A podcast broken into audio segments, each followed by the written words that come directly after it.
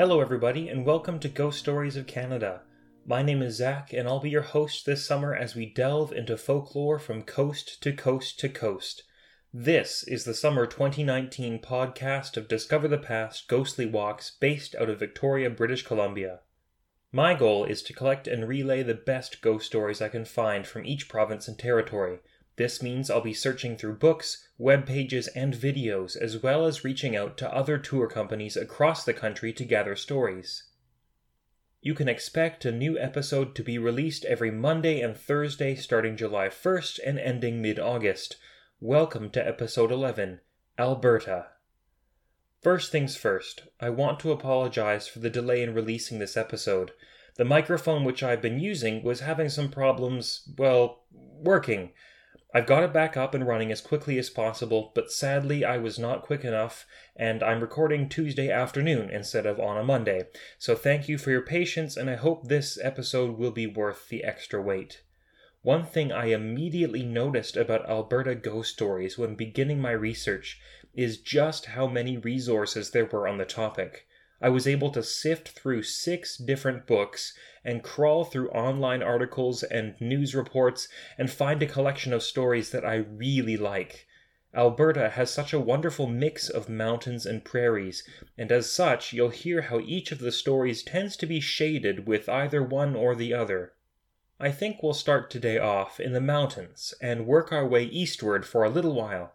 Our very first stop a lovely scenic destination whose name does not aesthetically reflect the gorgeous environment. Banff.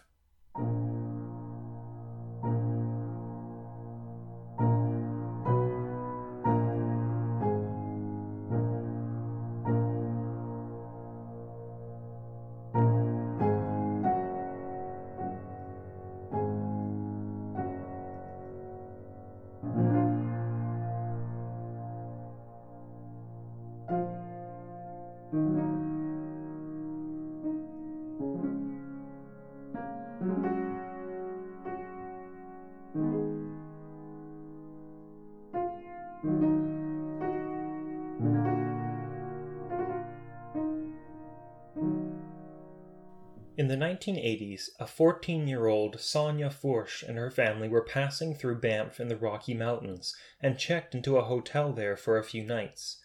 We're not looking at a place like the Banff Springs Hotel, but rather a smaller, cozier abode than that. Sonia was given the key to room 6 by herself, while her parents took up the space next door to their daughter. As they always did when traveling, they made some arrangements for a wake up call and breakfast delivered to Sonia's door, not because they were spoiling their child, but rather because a morning routine of medication and a good meal helped to keep Sonia healthy with her diabetes. It was arranged then that she would receive wake up calls each morning at 8 o'clock, and breakfast would follow shortly after at 8.05.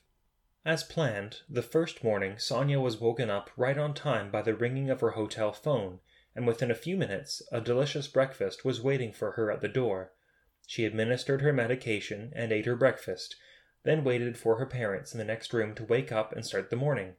All day the Fourche family explored the national park and enjoyed the spectacular scenery, then retired back to their hotel for the night. The following morning Sonia was again woken by the hotel room phone ringing her wake up call. She picked it up to hear the same voice as the day before deliver the exact same message. She thanked the attendant and returned the phone to her receiver. She began to ready herself, feeling rather tired, perhaps from the exertion of exploring the park the previous day. After taking her insulin, she checked the door for breakfast. There had been no knock as before, but perhaps she had missed it. She opened the door to find nothing at the base or down the hall, it looked like breakfast was running a little behind. After a quick shower, Sonya checked the door again. Nothing. She waited and checked twice more before going to her parents' room and knocking on the door. Her mother answered, wearily asking what Sonya was doing up at this time. At this time? She was waiting for her breakfast, which the hotel had agreed to bring up. Her mother told her this was nonsense. It wasn't even five o'clock yet. Sonya stared. The clock in the room must have been wrong. Why would the hotel call her over three hours early? She went back to her room and checked her wristwatch. It only confirmed what hotel clocks had already told her. It was not yet 5 a.m. Sonya had been used to regular dosages of insulin for quite some time, so this unusual one was not a huge problem, and they all went back to sleep for a few more hours, intending to ask the front desk about the inappropriate prank in the morning. Once all three family members were up and about, they marched down to the front desk to complain about the very early wake up call. While the desk clerk was certainly not expecting these accusations, he was able to furnish the Forsches with some answers, none of which the family liked. The desk wasn't staffed as early as 5 a.m., and all rooms' phone bells were actually turned off during the night to prevent such disturbances. There was one possibility that came to his mind, and it was only because Sonya had happened to be staying in room 6. A very dedicated staff member had died years earlier and was known to make nighttime calls to room 6, echoing messages from days earlier. Sonya's room simply happened to be the haunted one. He even produced a small book of documented and signed incidents from that room, such as Sonya's. Would the Forsch family mind adding theirs and signing it too? Apparently, they declined to participate in what they clearly took to be a very inappropriate prank.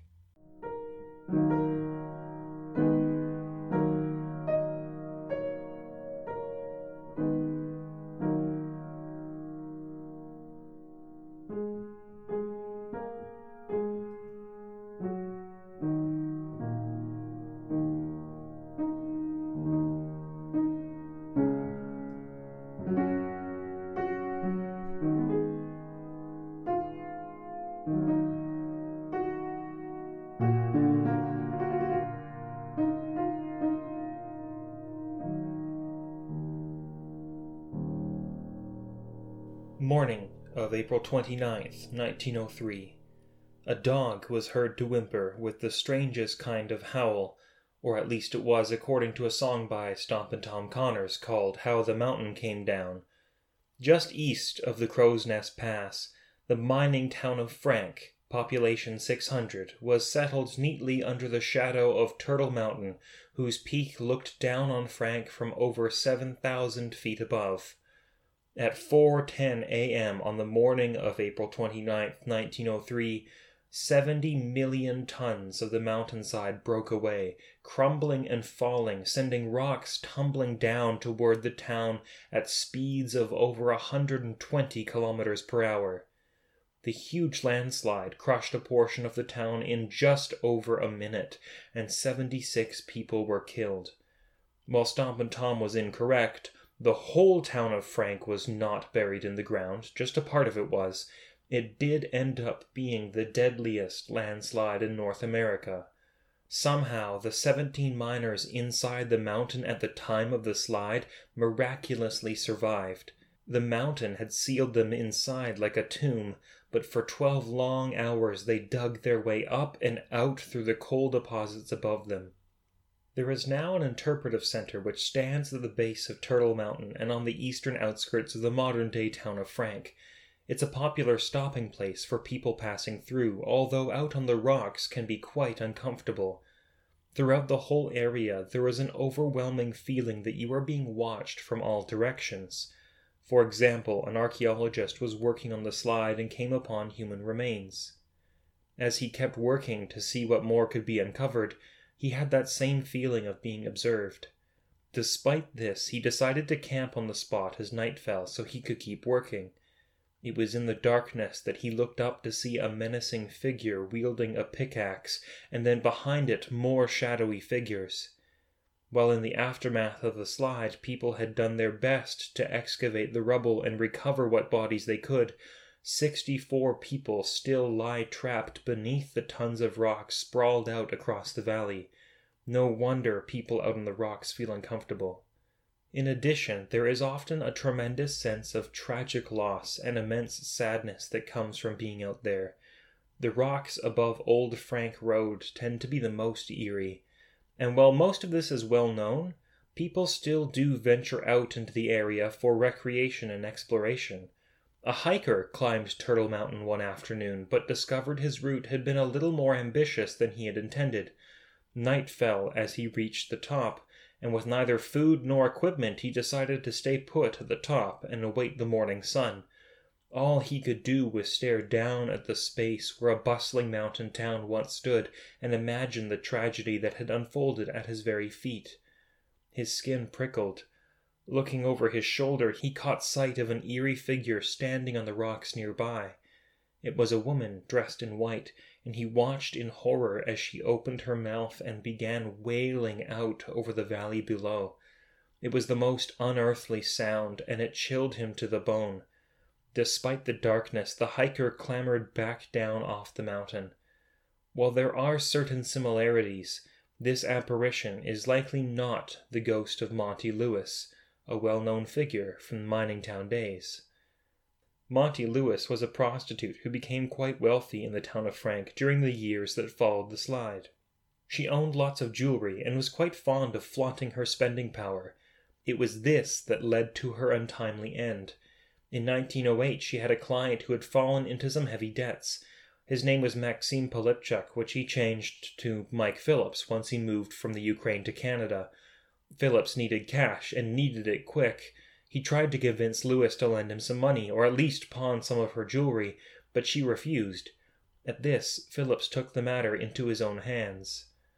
A local police officer found himself knocking on Monty Lewis's door a few days later. It wasn't for anything to do with Monty, although she hadn't been seen for some time. No, he was looking for another man who was connected to the brothels in town, and word was that Monty might know where to find him. He arrived at her house and found it dark, but the door was open. The police officer let himself in and called out. With no response, he began searching the house. Inside the bedroom, he discovered a large lump under the bed sheets. He pulled back the covers, unveiling a sinister sight. What was left of Monty Lewis had been stuffed under the covers. Her throat was slit, and her head had been beaten and stabbed multiple times. She had gashes across her eyes, and she had wounds on her chest and arms. The official ruling was that she had died of a skull fracture during an altercation with an aggressor.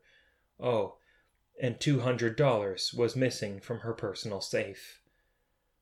Mike Phillips was known to have stayed at Monty Lewis's house for the three days leading up to the murder. He was known also to be in dire need of cash.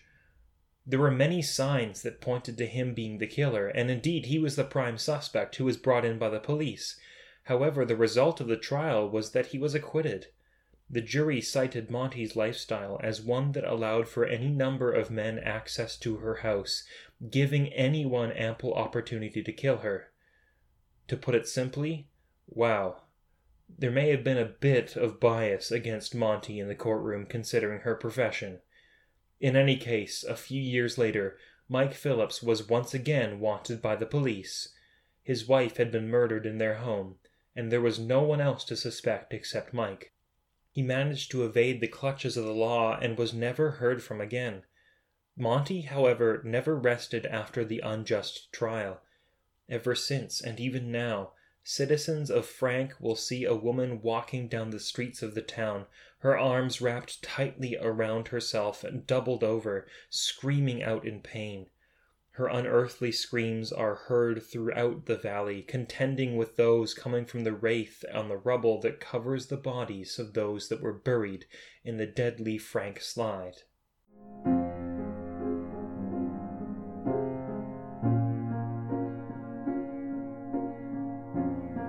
To use the next two stories to sandwich the province geographically, one from by the western border and one from out by the eastern border. However, the connecting theme between the two stories is that both are embedded as a central part of that area's folklore. You would be hard pressed to find someone from those places who will not have heard at least some version of these tales.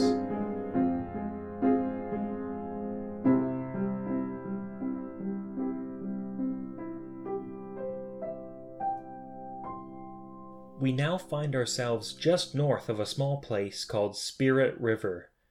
Nice. A very apt name for a podcast such as this.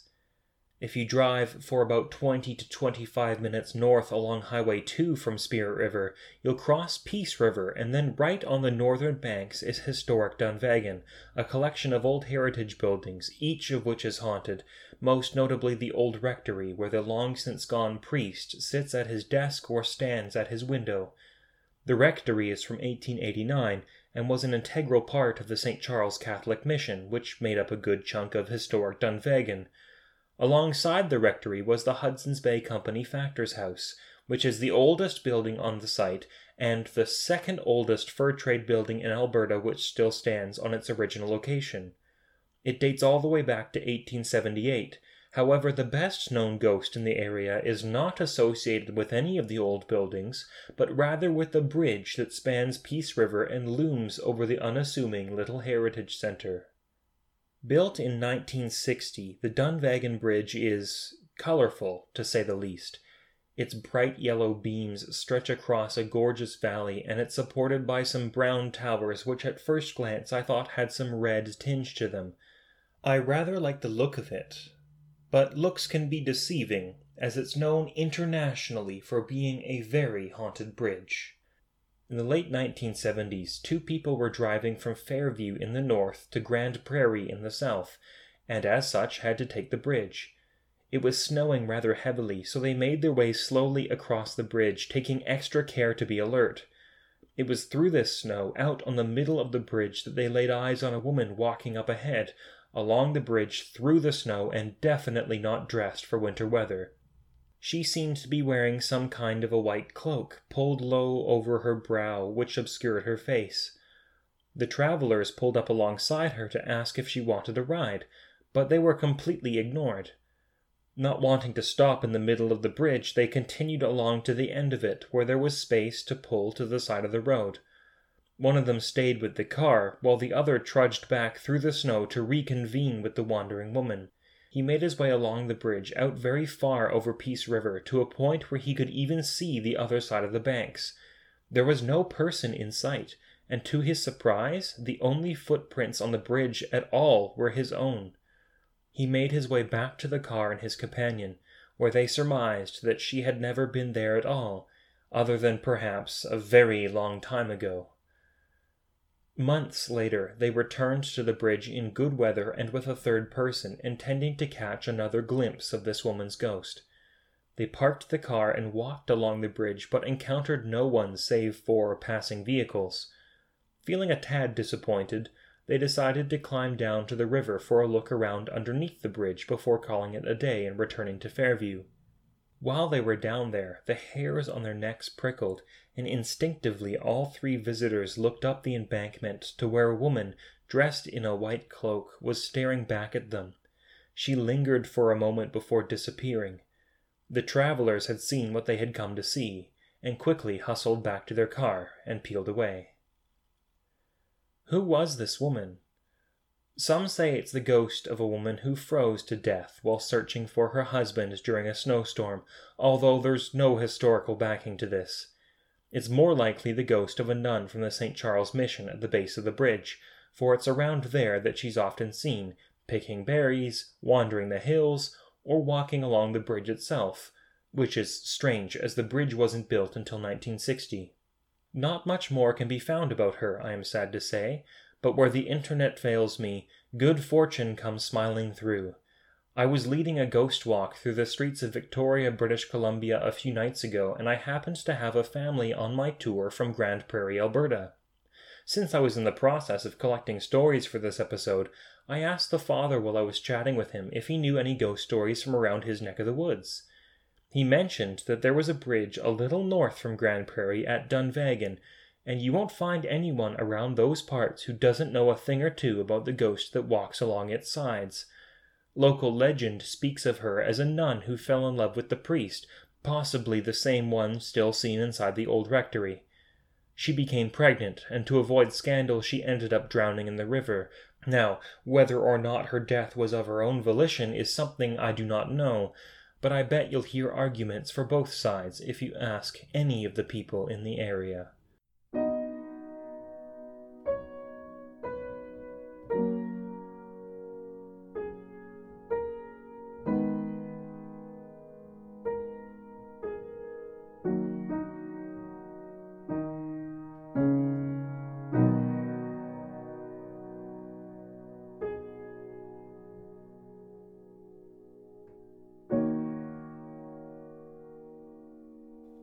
One evening in 1908, Bob Toohey and Gus Day were serving as engineer and stoker for the Canadian Pacific Railroad in Medicine Hat. Their job was to move a locomotive from the gas city to Dunmore, a short way to the southeast. While they were zipping along, a train headlight suddenly appeared on the track ahead. Bob and Gus were frozen with fear, having had no time to register the instant apparition of the light ahead. There was no time to jump. They watched as the light sped toward them and the train's whistle screamed into the night air. They braced for impact. As suddenly as it had appeared, the oncoming train veered aside at the last possible moment and narrowly passed alongside Bob and Gus on non existent tracks. Once they had passed it, it vanished. Days later, the two rattled railroaders met up in Medicine Hat's downtown to discuss the traumatic incident after having some time to process it. Bob Toohey had been so shaken by the event that he had gone to see a fortune teller. The mystic told him that although his health was just fine, he would be dead within a month. As such, Bob had requested a transfer of duties to the much calmer and slower moving rail yards just to be safe. He would be replaced by James Nicholson who took up the regular shift with Gus Day. That night, Gus and James were on the same route from Medicine Hat to Dunmore. Once again, the light appeared in front of them on the track ahead. Gus's blood drained from his face as the whistle began to shriek into the night. For the second time, the mysterious oncoming train veered aside, passing harmlessly by their engine on tracks that simply did not exist. Gus even saw the passengers on board the passing cars through their windows before it disappeared again. He explained the previous encounter with the strange train to James, who wouldn't have believed it had he not also just seen it with his own eyes. When Gus Day received his next orders, he was relieved to learn that, like Bob Toohey, he had been placed in the rail yard in Medicine Hat, although Bob was now off and working another line. With Bob and Gus out of the picture, their regular shift was handed over to James Nicholson again, but now joined by a fourth man, Harry Thompson. When those two stepped on board the locomotive, their job was slightly different. Instead of running southeast to Dunmore, they were to take the slightly less familiar track southwest instead. Despite this change in route, for a third time the headlamp of an approaching train was seen by the engine workers, James, with nerves of steel, understood it to be the mysterious phantom train that he and Gus had encountered before, and told Harry not to mind it, that it would soon somehow pass straight by. Harry, who had never experienced this terrifying image, ignored this advice and wasted no time in jumping out of the engine and into the bushes alongside the track. Seconds later, the two very real trains collided, and Harry, watching from the ground nearby, ended up being the only crew member to survive. While his train had just been an engine with nothing behind, the same could not be said for the other. It had been the 514 train from Lethbridge to Medicine Hat, lined with passenger cars behind. Seven of those passengers were killed in the accident, along with the 514's engineer, an unfortunate man whose name we already know Bob Toohey.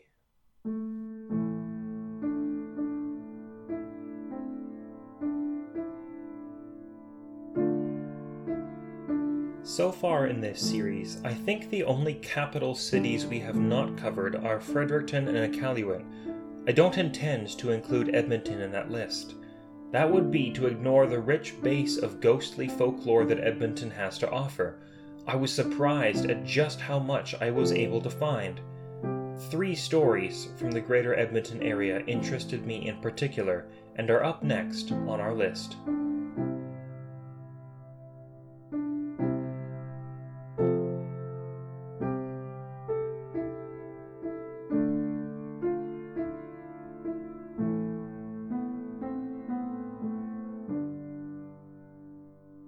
For Edmonton's oldest brick school, the hauntings began right away. For anyone who knows any ghost stories about Alberta's capital city, you've probably already deduced that we're about to peer into the old McKay Avenue School, now serving as archives and a museum for the Edmonton School District. This creepy old building has it all locked doors opening themselves up, the old boilers turning off and on autonomously, pictures falling from walls, furniture scraping across empty rooms, and bathroom taps found running, just to mention a few of the strange things that take place within its walls. People who have worked at the school in the past, or still do in the archives, come out with a thorough education on paranormal activity and a diploma in getting freaked out.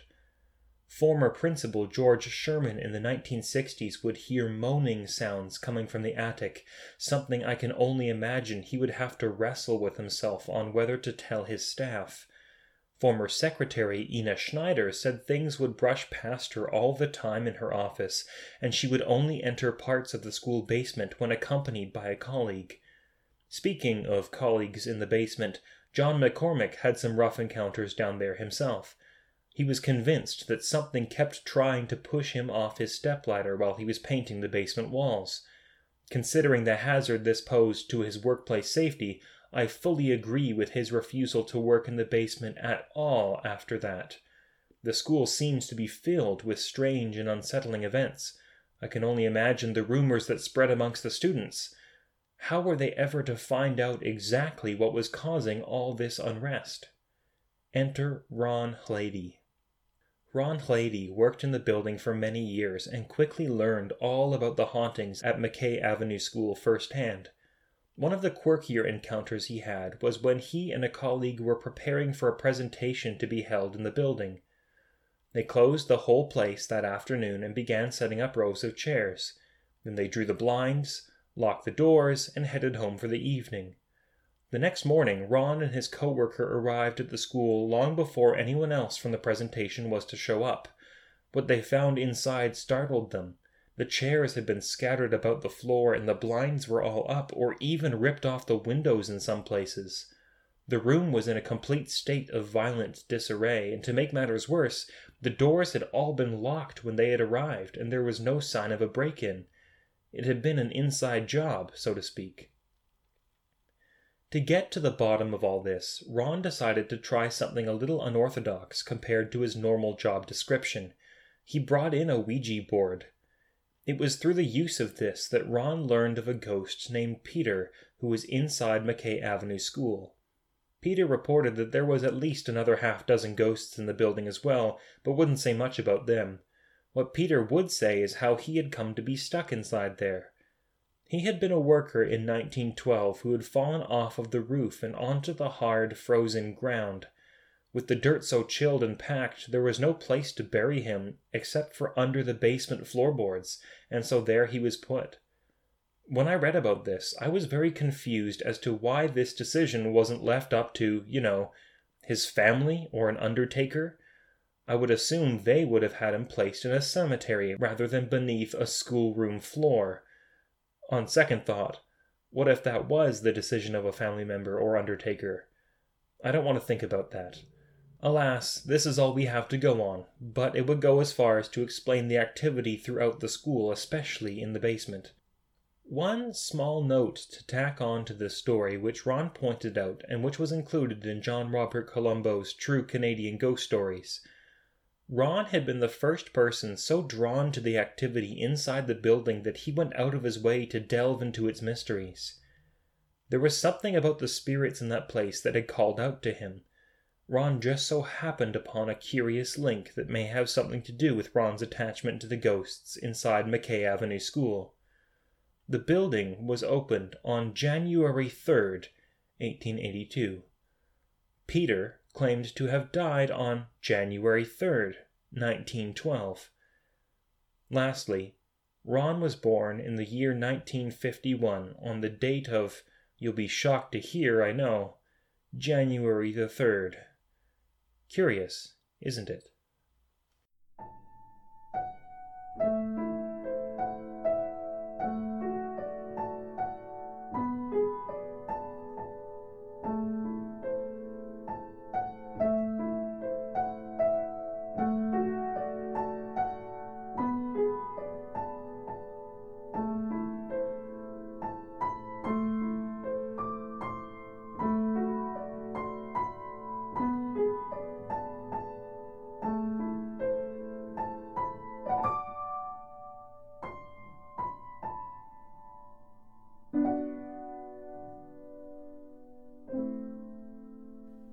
Didn't already know, the sport of ice hockey has a very strong historical connection with ghosts and the paranormal. Just look at names of professional teams in the United States the New Jersey Devils of the NHL, the Lehigh Valley Phantoms of the AHL. Alright, you got me there. There isn't really much of a link between ghosts and hockey. A Google search of hockey ghost basically yields statistical profiles of Philadelphia Flyers defenseman Shane Gostisbehere, whose nickname is, of course, the Ghost. With that being said, there are a handful of arenas in Alberta that have a haunted history. Nothing necessarily sinister, like Warren Zevon's lyric Blood on the Ice ran down through the years, but something very unsettling and something very permanent. In 1990, construction began on the ENMAX Centrium Arena in Red Deer. During work on the roof, a construction worker fell to his death in the southwest corner of the rink. That's coincidentally where arena employees will have constant lighting and technical issues, most famously when all the arena lights in the area turned on during a Tragically Hip concert. That's right, on this Canadian Ghost Story podcast, we finally hit the most Canadian ghost story possible a haunted Tragically Hip concert in the Red Deer hockey rink. Looks like the hectic action was inside, not outside, and with a very different meaning for phantom power. In addition to lighting issues, staff and spectators often see a man dressed in overalls standing in the southwest corner who watches the on ice action for a moment, then vanishes. Arena ghosts aren't reserved for some of the bigger rinks in the province either. Yes, the ENMAX Centrium Arena hosts the WHL Red Deer Rebels, whose alumni include names like Jake DeBrusk, Devan Dubnyk, Martin Erat, Ryan Nugent Hopkins, Dion Phaneuf, Cam Ward, and many others. But smaller Alberta rinks, such as the old Wild Rose Arena in Camrose, had their ghosts too. Before it was torn down, the Wild Rose Arena, home of the Camrose Kodiaks, didn't have the name power of the Red Deer Rebels Arena. It saw the junior careers of just a few NHL players, notably Mike, not Martin Brodeur, Dylan Olsen, Joe Colborne, Mason Raymond, and Nick Holden. Not exactly marquee names, but the ghosts in the Wild Rose Arena more than make up for the lack of big hockey names. In fact, when it was shut down in 2007 after 80 years of operation, it was the third oldest arena in Canada. Its closure attracted global TV reporter Dean Millard, who intended to interview the staff about the history of the old rink he very quickly discovered that the employees really only wanted to talk about the ghosts. In an interview with Jeff Hogland and Alan King, longtime staff at the Wild Rose Arena, Millard learned about the strange experiences that occurred throughout the building on a daily basis. Staff would see faces in the reflection of the glass, feel eerie presences on the stairway to the basement, hear people walking behind them, catch shadows moving in the corners of their eyes, and hear unexplained noises while sitting alone in their offices. At night, Jeff or Alan, whoever was on closing duty that night, would close up all the penalty box and players' bench doors. Moments later, they would all be open again. Perhaps most unsettling would be the times when one of them would be alone in the rink, working in their office around midnight after a game, doing up timesheets, and the office door, which they would have locked, would unlock itself and slowly swing open, revealing a dark hallway. In addition to the late night ghosts, a couple would often be seen sitting above the north net who would be gone in a flash. A young boy would be seen and heard running around behind the players' benches. Zamboni drivers would frequently see another young boy peeking over the boards in the northeast corner, but for some reason only on Friday nights, Saturday mornings, or Saturday nights. I guess during the week he was attending phantom classes at the McKay Avenue School in nearby Edmonton. He would have dark hair, a very pale face, and bright green eyes. Not red eyes, thankfully. While Camrose's historic arena was demolished a decade ago, its legacy continues to live on with more memories than you can fill a net with, as Global TV put it.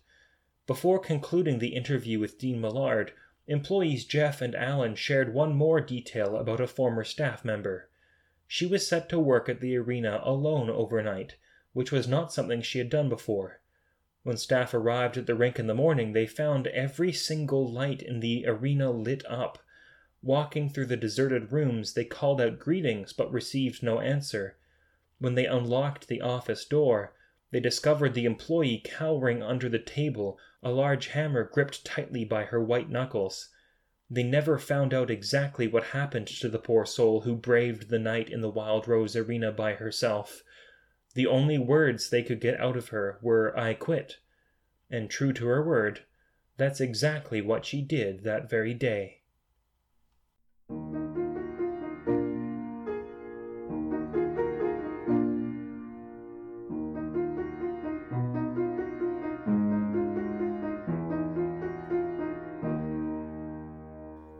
Darlene Briere was the program coordinator for the Fort Saskatchewan Museum outside of Edmonton. In 2000, she hosted a Fright Night and Haunted House for the local kids just before Halloween. Anyone between the ages of 8 and 12 were welcome to participate in some spooky activities and stay overnight in the old fort. Darlene even had a couple of friends join in, pretending to be a boogeyman in the bushes or a fortune teller in the fort. It turned out to be a lot of fun. As the night was drawing to a close, all the kids put on their pajamas and took out flashlights. Darlene was going to lead them through a security check of the premises. Really, it was just an excuse for the kids to run around playing with flashlights and jumping out at each other. Darlene took some pictures to print off overnight and give as part of take home goodie bags in the morning. Once the kids were all asleep, Darlene and a friend set to work downloading and printing the pictures they'd taken.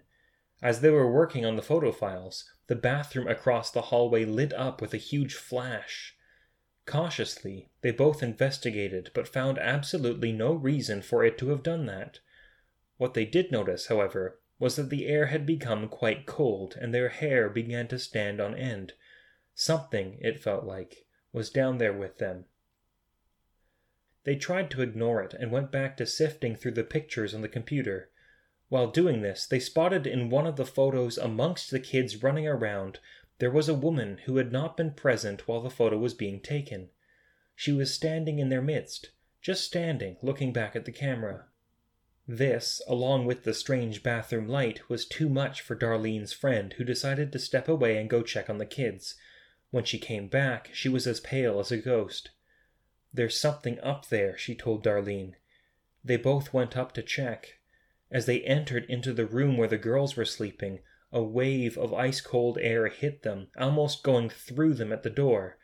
The blinds across the room covering the windows began to move on their own, jingling back and forth softly as if there was someone playing with them. What was there to do? To wake up the girls would only incite chaos. What were they going to say? Sorry, girls, but there may have been a ghost or ghosts lurking over you while you were sleeping? Overall, while Darlene and her friend were frightened, there was no overarching sense of danger, so they decided to let the girls sleep through it. The kids never knew about what had gone on while they lay unconscious in their sleeping bags on the fort floor, and they all left in high spirits the next morning with their goodie bags in hand and ready to come back the next year. Needless to say, Darlene neglected to hand out copies of the photo with the strange woman in it, no, she kept that one for herself, and she looked over it time and time again. Who was this curious woman? Eventually, Darlene made the connection between the woman in her photograph and a woman in a photograph from the fort archives, Florence Lassandro. The images matched exactly.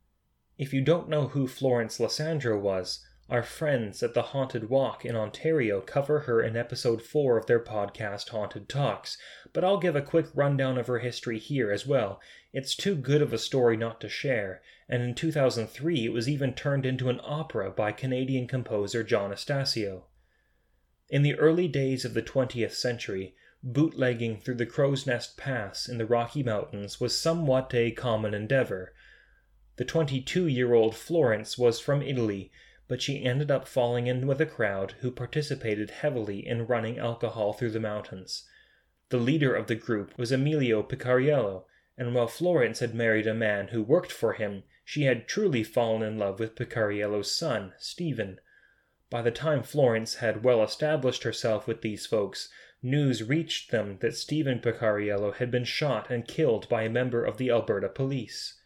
Florence and Emilio set off for revenge, not knowing that Steve had only been shot in the hand and was still very much alive. The two assailants found the officer responsible and shot him dead in front of his family. However, no one saw which of the two of them had fired the gun. Florence readily confessed. The idea was that even if Florence had really fired the gun, no one hanged women for stuff like that, so both of them would get off relatively unscathed. Unfortunately for them, the law did not behave according to their predictions, and both were hanged in Fort Saskatchewan. In fact, their lives were snapped away from them at the ends of ropes, which just so happened to dangle down right at the spot where Darlene snapped her photograph of children running around with flashlights, and Florence staring back at her from among them.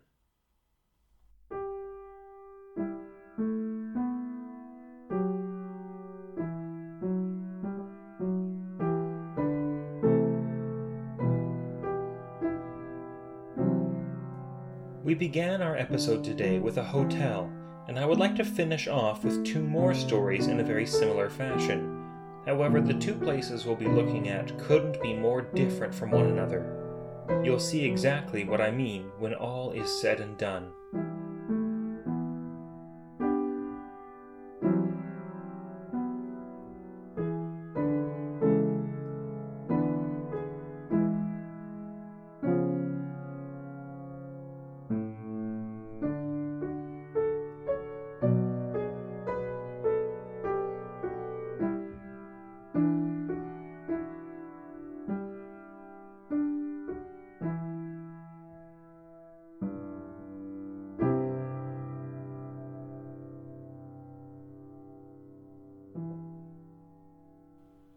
What I mentioned in the recent Northwest Territories episode about hotels rings true for all around Canada. Hotels are going to typically be very haunted places due to the number of people who happen to die in them. The grand edifice that is the Banff Springs Hotel is one of the most famous haunted hotels in Canada, if not the world, and is home to multiple spirits. For the sake of keeping this podcast on track, here are but three stories that relate to its haunted halls. During the late 1920s, a couple was getting married at the hotel, and why not? What a beautiful place to hold the ceremony. Sadly, just before the wedding was set to take place, the bride, all decked out in her elaborate dress, was descending the curved staircase lined by candles when part of her dress caught fire by passing through one of the flames. It was a small fire, and easily dealt with had she not panicked at the sight of it. Startled as she was, she lost her balance and fell down the remaining stairs to her death. What remains of her today are simply images, ones seen by hundreds of people over the years, of a veiled woman on the stairs, and of a woman in a wedding dress dancing in the ballroom by herself, perhaps yearning for her fiance who never became her husband. A very different spirit commonly encountered at the Banff Springs Hotel is that of its former head bellman, Sam McCauley. The old Scotsman was appointed to the head bellman position in the 1960s and held the post until his death in 1975. He's a very helpful spirit, once bringing luggage to a room for some guests. They forgot to tip him and tried to remedy this by passing on some money in an envelope to the first bellman they saw on the next morning, but discovered that not only was there no bellman who fit the description of the one who had helped them, but the uniform that their kind helper had been wearing had not been in use at the hotel for several years. One of the later bellmen was preoccupied by a task when two elderly women rang for him at the lobby desk. They said their key wasn't working and they couldn't get into their room. The bellman responded that he would be up to assist them in five minutes, once he had finished helping another guest. True enough, within a few minutes he had gone up to their hotel room, but to find the door working just fine and the woman at ease inside their room. No need to help, they said. An elderly bellman in a plaid jacket had come by right away to assist them. Sam strikes again. In addition to haunting his old office, Sam's presence is also felt on the sixth, seventh, and ninth floors. Not on the eighth for some reason, but there is something else up on the eighth floor that dwarfs any old bellman still helping from beyond the grave. While many guests throughout the Banff Springs Hotel have reported being pushed off their beds or having pillows yanked from under their heads while sleeping, it all pales in comparison to what would go on in room 873. Years ago, an entire family of three was murdered inside that room, but of course the staff wouldn't tell this to anyone who checked in. Those guests would often be woken up by horrible screaming coming from within their room. They would fly out of bed and throw on the lights to discover bloody handprints covering the mirrors. This would happen so frequently that the hotel gave up trying to put people in there, and to be extra safe, they removed the door and sealed off the room completely. Feel free to go and find it yourself. All the indicators are there as plain as day. Each floor has a room 73 on it in that same spot except for the eighth floor. Lights in the hallways are only placed above doors but where 873 should be, there is a light but no door. Tapping along the wallpaper produces a hollow sound when tried where the door would be, and right beneath it you'll find that there are baseboards that have been cut and pasted at the exact width of the standard hotel door. Regarding the murders themselves, once again we find local lore has stepped in to fill some of the gaps in documented knowledge. One of the more popular theories is that the father went mad and killed both his wife and daughter before claiming his own life. Does that sound familiar? It should.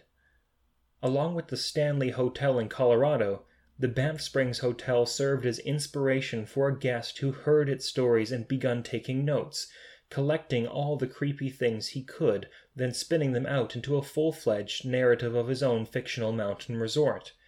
Yes, much of what you'll find in the Banff Springs Hotel is reflected profoundly in author Stephen King's novel, The Shining. We're going to move from Alberta's most famous resort to one that, well, let's just say it takes a page from the Disneyland Tower of Terror ride, one of my favorite rides I've been on, by the way. Anyway, in order to dive into that, we have to first go over some very important announcements. First, I would like to acknowledge that these stories are not my own, nor have they been collected by Discover the Past walking tours. The stories you heard today are from various websites and public forums, as well as from the following books. Great Canadian Ghost Stories by Barbara Smith, published in 2018 by Touchwood Editions and available online at Amazon and Chapters Indigo, or in stores pretty much wherever you can find new books. True Canadian Ghost Stories by John Robert Colombo, published in 2003 by Prospero Books and available online at Amazon and Dundurn.com. Ghost Stories of the Rocky Mountains hmm. by Barbara Smith, published in 1999 by Barbara Smith and Lone Pine Publishing, and available online at Amazon and Chapters Indigo. Haunted Alberta 62 True Ghost Stories by Barbara Smith, published in 2009 by Lone Pine Publishing and available online at Amazon, Dundurn.com, and Chapters Indigo. You should be able to find this podcast on discoverthepast.com under the Podcasts tab and on the home site of ghoststoriesofcanada.podbean.com. We're also on Spotify, Stitcher, Google Play Music, and Apple Podcasts. It would be incredibly kind and helpful of you to leave us a rating and review. The more reviews and the higher ratings we get, the more people we can reach with these stories. If you don't know what to say in the review, consider writing, I used a Ouija board once. It told me to look up this podcast. Considering how much I'm enjoying this series, I'll never doubt the power of ghosts again. Or something like that. The music for this podcast was written and recorded by yours truly. My name is Zach, and I'm one of the guides for Discover the Past Ghostly Walks. This is a good opportunity to thank a few listeners. Thank you very much to Jen for her kind Facebook comments about our show. It's nice to hear that you're enjoying it. Also, thank you to Bill for his email saying how much he's liking it too. Glad to hear you're signing up for a tour next time you're in town, Bill. Make sure to let us know when you come on the tour. Bill also was very kind to ask about the music used for this podcast and if there is a separate site where I upload music of my own, such as this. I'm sorry to report that I do not have such a site, but I'm glad you think the music fits well with this. When planning how I was going to structure this podcast, I had to consider how I was going to break up the stories. Music seemed to be the best option, but with rather tight budgets for this project, I was not able to purchase the rights to anything, and I wasn't crazy about any of the stuff out in the public domain. Instead, I sat down at a piano room in the University of Victoria and recorded the files you hear with this podcast. Much of it is entirely improvisatory. In fact, what you can hear right now in the background was just made up as I went along, so I wouldn't be able to replicate it if I tried. The rest of the interludes are actually common melodies but put in a minor key, or in a few cases, Lydian dominant mode, which I find works well for spookiness. Listen closely.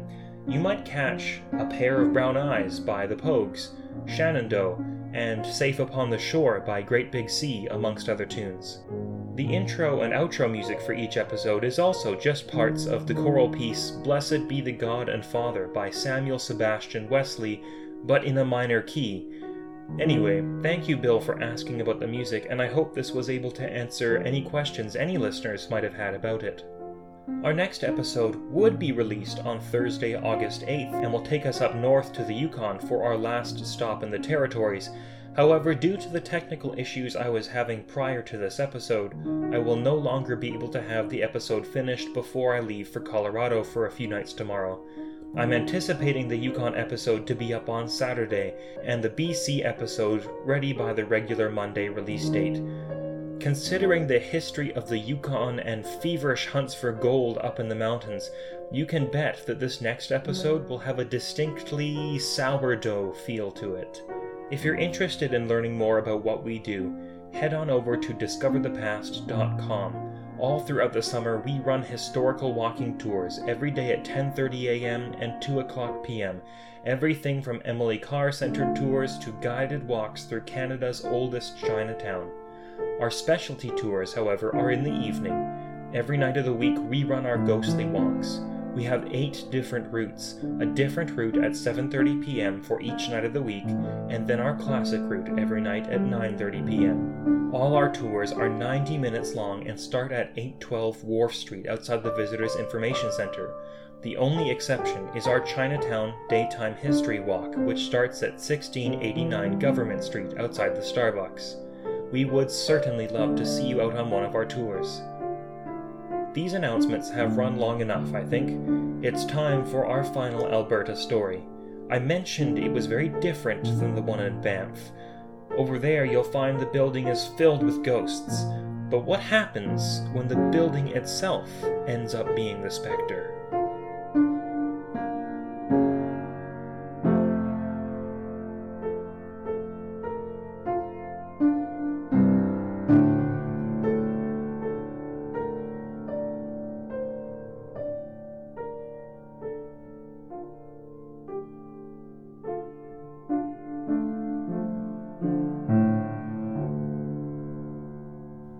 The late 1970s, Fred and Andrea were a couple traveling east through the Rocky Mountains to their home in Edmonton. Night fell after the day long trip which originated in Vancouver. Originally, they were hoping to make the journey in one go, but as they passed through the trickiest parts of the route into Alberta, they decided to stop for the night at the nearest possible resting place. As they drove through the darkness, they spotted a motel sign illuminated in the distance.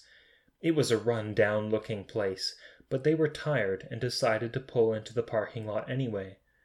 As they got out of their car, they noticed how quiet everything was. There were no cars around, except for theirs, and all the lights seemed to be off except for the check in office. It would have to do. The office was closed, but unlocked and the couple let themselves in. To their surprise, no one was at the desk. There was simply a handwritten note on the counter instructing them to leave the nightly fee of eight dollars and grab a room key. Well, they placed their coins in the empty dish and picked up the key for Unit 12. After grabbing their luggage from the car, they walked over to their quarters. As they passed the rows of motel rooms, they noticed that each door was ajar and there was simply darkness within, they felt very uneasy as they entered into their unit.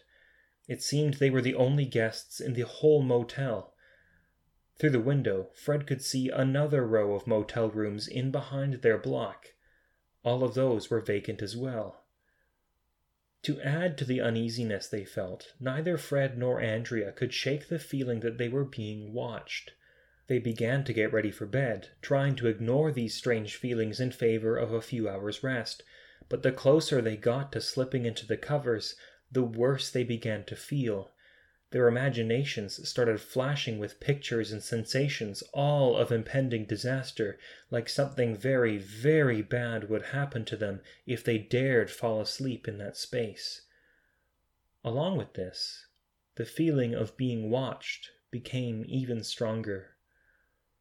That was too much for the weary couple. They ran out of the room, returned their key to the office, collected their money, and drove on until they found another motel. This next one was perfectly ordinary, and they spent the remaining night hours there before continuing home to Edmonton. A few days later, they told their story to a friend who knew the highway well, and they described to him the exact location. He confessed he had never noticed the strange motel before, but promised to keep an eye out for it the next time he drove by. Later that week, their friend was driving through the very same stretch where they had visited that sinister inn, but as he looked out around the road, all he saw were empty fields. Not satisfied, and truly believing that something very serious had rattled his friends, he asked a Mountie in the area, who he knew very well, about that mysterious motel. The Mountie responded quite quickly, as if he had been asked this question many times before. There was no motel around those parts, although one fitting the description once existed in that exact spot. What do you mean, once existed? Fred and Andrea's friend asked the Mountie. Well, it meant that it didn't exist any more. It had been torn down several years before.